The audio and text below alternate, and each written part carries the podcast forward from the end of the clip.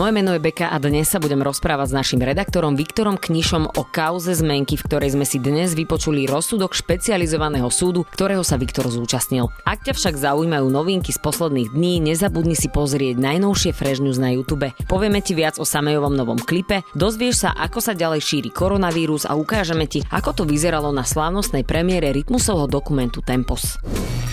Dnešný Fresh News podcast ti prinášajú Refresher Benefity. Ak máš aktivované predplatné Refresher Plus, automaticky získavaš prístup ku skvelým benefitom, ako napríklad päť eur na jazdu Hopinom, jeden plus jeden lístok zdarma v sieti Kine Cinemax či parádnu zľavu na nákup vo foodshope. S predplatným Refresher Plus tak získaš viac, ako zaplatíš. Všetky skvelé ponuky nájdeš na stránke refresher.sk lomka benefity. Ahoj Viktor, zdravím ťa, som veľmi rada, že si dnes prišiel. Ahoj, ďakujem za pozvanie. Dnes sa budeme rozprávať o kauze zmenky. Ja sa priznám, že mne sa to začína všetko mýliť pri všetkých tých ďalších kauzách ako Gamatex, Technopol a podobne. Začneme ale od začiatku. Kedy táto kauza vznikla a o čo v nej išlo? V podstate to, kedy vzniklo, bolo predmetom toho dokazovania. Skúsim veľmi v krátkosti. Pavol Rusko a Marián Kočner boli obžalovaní z toho, že údajne falšovali zmenky televízie Markíza, a princíp alebo história tej kauzy, na základe ktorej by sa mala potvrdiť ich teória, bola, že ešte v roku dvetisíc Pavol Rusko tvrdil, že v tom čase podpísal vlastne tie sporné zmenky za šesťdesiatdeväť miliónov s tým, že malo ísť o urovnanie sporov o televíziu Markíza, a tým, že ich podpísal ako konateľ Markízy, zaviazal spoločnosť, že bude rušiť za jeho osobný dlh tým, že v podstate sa predpokladá, že Pavol Rusko je nemajetný. Ako si mám takú zmenku predstaviť? Vieš vystaviť zmenku ty mne, alebo áno, aký je to papier? Áno, zmenku si môžeme vystaviť aj my dvaja, môžeme ju dokonca napísať na papier alebo pokojne aj na dvere. A je to v podstate obyčajný doklad, ktorý teba zaväzuje niečo mne zaplatiť, ak sa na tom dohodneme, a dokonca nemusí prebehnúť ani ten kontrakt. Ak by sme sa dohodli, že si vymeníme nejaký produkt za nejaké peniaze, tak ja ti ten produkt nemusím reálne dať, alebo teda nemusí existovať dôkaz o tom, že som ti ho dal. Nie je to vlastne ani oficiálna zmluva. Pavol Rusko a Marián Kočner ale na začiatku stáli na opačných stranách barikády, ak to tak teda môžem povedať, lebo Pavol Rusko bol teda riaditeľom Markízy a Marián Kočner jednoducho bol podnikateľ. Ako vzniklo to, že sa spojili a že prišlo k tomu, že podpísali tieto zmenky? Už po kauze Gamatex, ktorá sa týkala obsadenia Markízy, už krátko niekoľko rokov potom mali niekoľko spoločných obchodných záujmov, by som to takto povedal, a vlastne z toho rozsudku, ktorý sme dnes počuli, vyplýva, že tie ich obchodné záujmy vyústili až v nápad, že by mohli podpísať po roku dvetisíctrinásť alebo štrnásť, ako deklarujú písmoznalci, že v tom čase mohli podpísať zmenky a tváriť sa, že boli podpísané už v roku dvetisíc, a tým pádom si Marián Kočner mohol skúsiť nárokovať tieto peniaze od súdu po niekoľkých veľa rokoch. Oni si mali tieto peniaze potom rozdeliť? To my nevieme.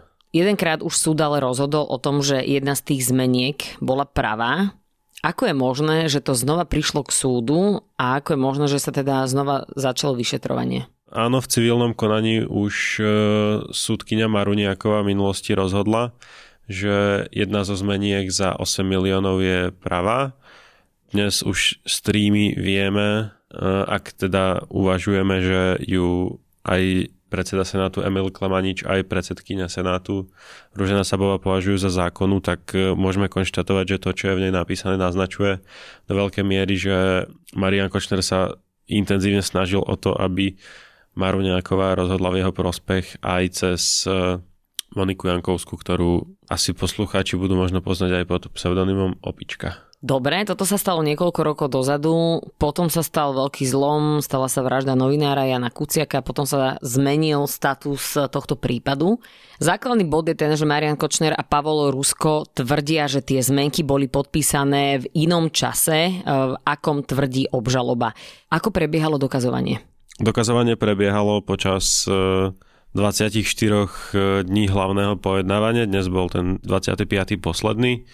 A asi tie najkľúčovejšie veci sú aj dnes to veľmi zreteľne predseda Senátu Klemanič povedal, že tie najzásadnejšie veci sú tríma, z ktorej v podstate relatívne jednoznačne vyplýva aj ten záver, že tie zmenky boli podpísané v inom čase, ako tvrdia Kočner a Rusko. A okrem trímy bola podľa Klemaniča kľúčová aj výpoveď Petra Tota, vlastne ju označil ako okrem trímy druhú najdôležitejšiu vec. Jej obsah však nepoznáme tej výpovede, pretože tam bola vylúčená verejnosť aj novinári.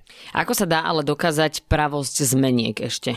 V rámci toho dokazovania vypovedali písmoznalci, tam vlastne jedna z tých písmoznalkyň aj relatívne veľmi priamo potvrdila, že tie zmenky museli byť podpísané po roku dvetisíctrinásť a on sa to dá asi relatívne pre nás nepochopiteľné, ale pre tých odborníkov jednoducho vysvetliť tým, že ten podpis sa nejakým spôsobom vyvíja a človek sa nedokáže podpísať v rozmedzi veľa rokov rovnako a ona pri tom skúmaní mala viac ako tuším štyristo alebo nejak tak k dispozícii tých podpisov, tým pádom sa predpokladá, že je to veľmi relevantný dôkaz. Ten vek dokumentov na základe podpisov sa dá skúmať aj z atramentu, ale to len v prípade, že dokument nemá dva roky, lebo po tých dvoch rokoch sa to vlastne už nedá. Mm-hmm. Tam sa vlastne nebolo možné dostať uh, k tým zmenkám do dvoch rokov. Z trímy vyplýva relatívne jednoznačne, že si Marián Kočner sledoval, kedy ubehnú dva roky od uh, podpisu v roku dvetisícštrnásť. Hrá tu rolu aj fakt, ako starý je papier, na ktorom zmenky boli podpísané? Opäť z trímy vyplýva, že uh, Jozef Dučák starší mal Marianovi Kočnerovi zháňať papier a atrament alebo tlačiareň, alebo akože tie nástroje, aby to mohlo vzniknúť, aby to bolo dôveryhodné. Kto je Jozef Dučák starší? Jozef Dučák starší je Kočnerov obchodný kolega, by som povedal, a vlastne on je jeden z obvinených v kauze Technopol a okrem tejto kauzy už svedčil aj ako svedok v prípade vraždy a vlastne z toho, čo my máme možnosť počuť, vyplýva, že nejakým spôsobom boli relatívne asi dobrí kamaráti, ale keď to Jozef Dučák viackrát poprel. Uh-huh. Ako sme sa o týchto zmenkách dozvedeli? Vlastne ako som vravel o tom, že si Marián Kočner ako keby sledoval tú lehotu, kedy už nebude možné určiť ich vek na základe atramentu, tak on ich potom v podstate priniesol na súd a nárokoval si vyplatenie tých peňazí od televízie Markíza. On v podstate viackrát argumentoval tým, že tie zmenky nie sú falošné práve preto, že určite by nebol taký hlúpy, aby falšované zmenky alebo teda antedatované zmenky priniesol na súd. Priniesol na súd. Kto okrem Mariana Kočnera a Pavla Ruska tvrdil a potvrdil, že tie zmenky sú práve? Priamo a tak nejak jednoznačne asi nikto. Asi tak najbližšie k tomu, že boli práve bola Rusková bývalá manželka, inak to boli všetko len také náznaky. A v podstate už to potom ani nebolo o tom, či sú pravé, ale či tá ich hodnota sa aspoň približuje tomu, aby mohli byť pravé, aj keď o nich nikto nevedel. Vypovedala napríklad účtovnička, ktorá v tom čase sledovala účtovné uzavierky Markízy, ktorá taktiež potvrdila, že v účtovníctve neboli, na čo ešte potom neskôr Pavol Rusko reagoval, že on ich schválne nedával do účtovníctva, lebo sa bál už ani neviem, asi ruskej mafie, alebo jednoducho, že mal strach z nejakého podsvetia, že keby sa o nich dozvedeli, že by mohli mať nejaké skupiny záujem na tom, mať z toho nejaký prospech, predpokladám. Mm. Keď sa mám priznať, nie mi to celkom lacno, že dvaja známi alebo nejakí kamaráti sa dohodnú a majú pocit, že im to prejde.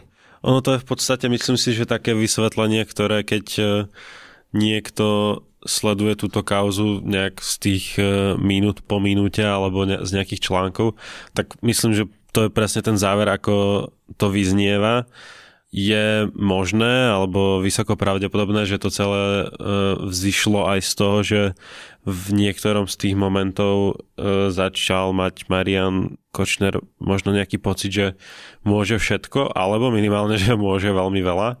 A tým pádom aj tým, že z tej trímy vyplýva, že mohol mať pod palcom súdy, prokuratúru, políciu, tak tým pádom mu to prišlo možno ako taký jednoduchý biznis. Ako sa správal Marián Kočner dnes na súde?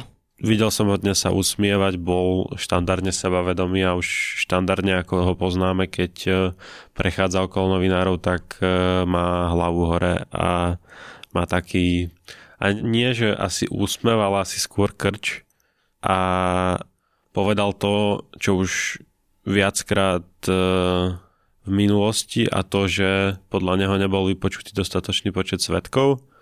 Oni dosť často v tej záverečnej fáze rozprávali, že už na budúce príde svedok, ktorý to celé potvrdí, ale bolo to viackrát na budúce a nakoniec nikto neprišiel a teda Marián Kočner zvolil taký ten postoj, že im v podstate nebolo umožnené sa dostatočne obhájiť a ten súd nepredvolal dostatočný počet svedkov, ktorí vedia o zmenkách. Paradoxom ale je, že práve v tomto dokazovaní bolo vypočutých enormne veľa svedkov. Aj predseda senátu Emil Klemanič dnes potvrdil, že v posledných viacerých e, svojich hlavných pojednávaniach si nepamätá, že by bolo vypočutých toľko svedkov.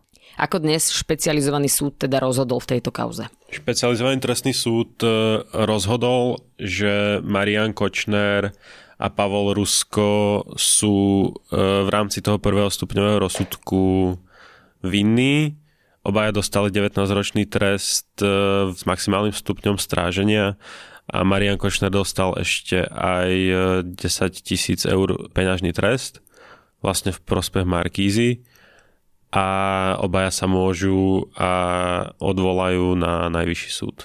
Čo to znamená, že sa odvolali na najvyšší súd? V súčasnej dobe ešte nie sú právoplatne odsúdení a tým pádom sa na nich nahliada ako na obžalovaných, aj keď sú vinní na základe prvostupňového rozsudku, a ten najvyšší súd môže rozhodnúť v podstate o všetkom, ale aj o ničom, môže jednoducho potvrdiť, že to, ako prebehol ten proces na špecializovanom trestnom súde, bolo v poriadku. Je asi dôležité spomenúť, že na najvyššom súde už neprebieha to dokazovanie, tam sa skúma ten proces len po tej práve procesnej stránke, či boli správne vykonané dôkazy a podobne. Vieme, v akom časovom horizonte by mohol prebehnúť ten najvyšší súd a právoplatné rozhodnutie? Tam sú nejaké lehoty, ale prokurátor Jan Šanta dnes povedal, že očakáva, že to bude buď na konci leta alebo na začiatku jesene.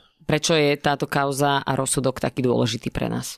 Asi najpresnejšie ti odpoviem slovami Daniela Lipšica, ktorý skonštatoval, že dnes bol veľmi dobrý deň pre spravodlivosť na Slovensku a zároveň platí, že keď si niekto do dnešného dňa myslel, že stojí nad zákonom alebo si dokonca nevedel predstaviť, že by bol postihnuteľný, tak dnes asi sa stretol s tou realitou. Ďakujeme veľmi pekne, určite teda aj o tom právoplatnom rozsudku budeme písať. So mnou sa dnes rozprával náš redaktor Viktor Kniš. Ďakujem pekne za pozvanie. Dnešný Fresh News podcast si priniesli Refresher Benefity. Ak máš aktivované predplatné Refresher Plus, automaticky získavaš prístup ku skvelým benefitom, ako napríklad päť eur na jazdu Hopinom, jeden plus jeden lístok zdarma v sieti Kine Cinemax či parádnu zľavu na nákup vo foodshope. S predplatným Refresher Plus tak získaš viac, ako zaplatíš. Všetky skvelé ponuky nájdeš na stránke refresher.sk lomka benefity. Podcast Fresh News vychádza každý pondelok a štvrtok a ty sa nezabudni prihlásiť na jeho odber na Spotify alebo v apkách Apple a Google Podcasty. Ak by si mal akékoľvek návrhy alebo pripomienky k podcastom, napíš nám na adresu podcasty zavináč refresher bodka es ká. A aj tento podcast vznikol vďaka Refresher Plus. Pridaj sa k predplatiteľom aj ty a podpor tvorbu kvalitného obsahu na www bodka refresher bodka es ká lomka plus.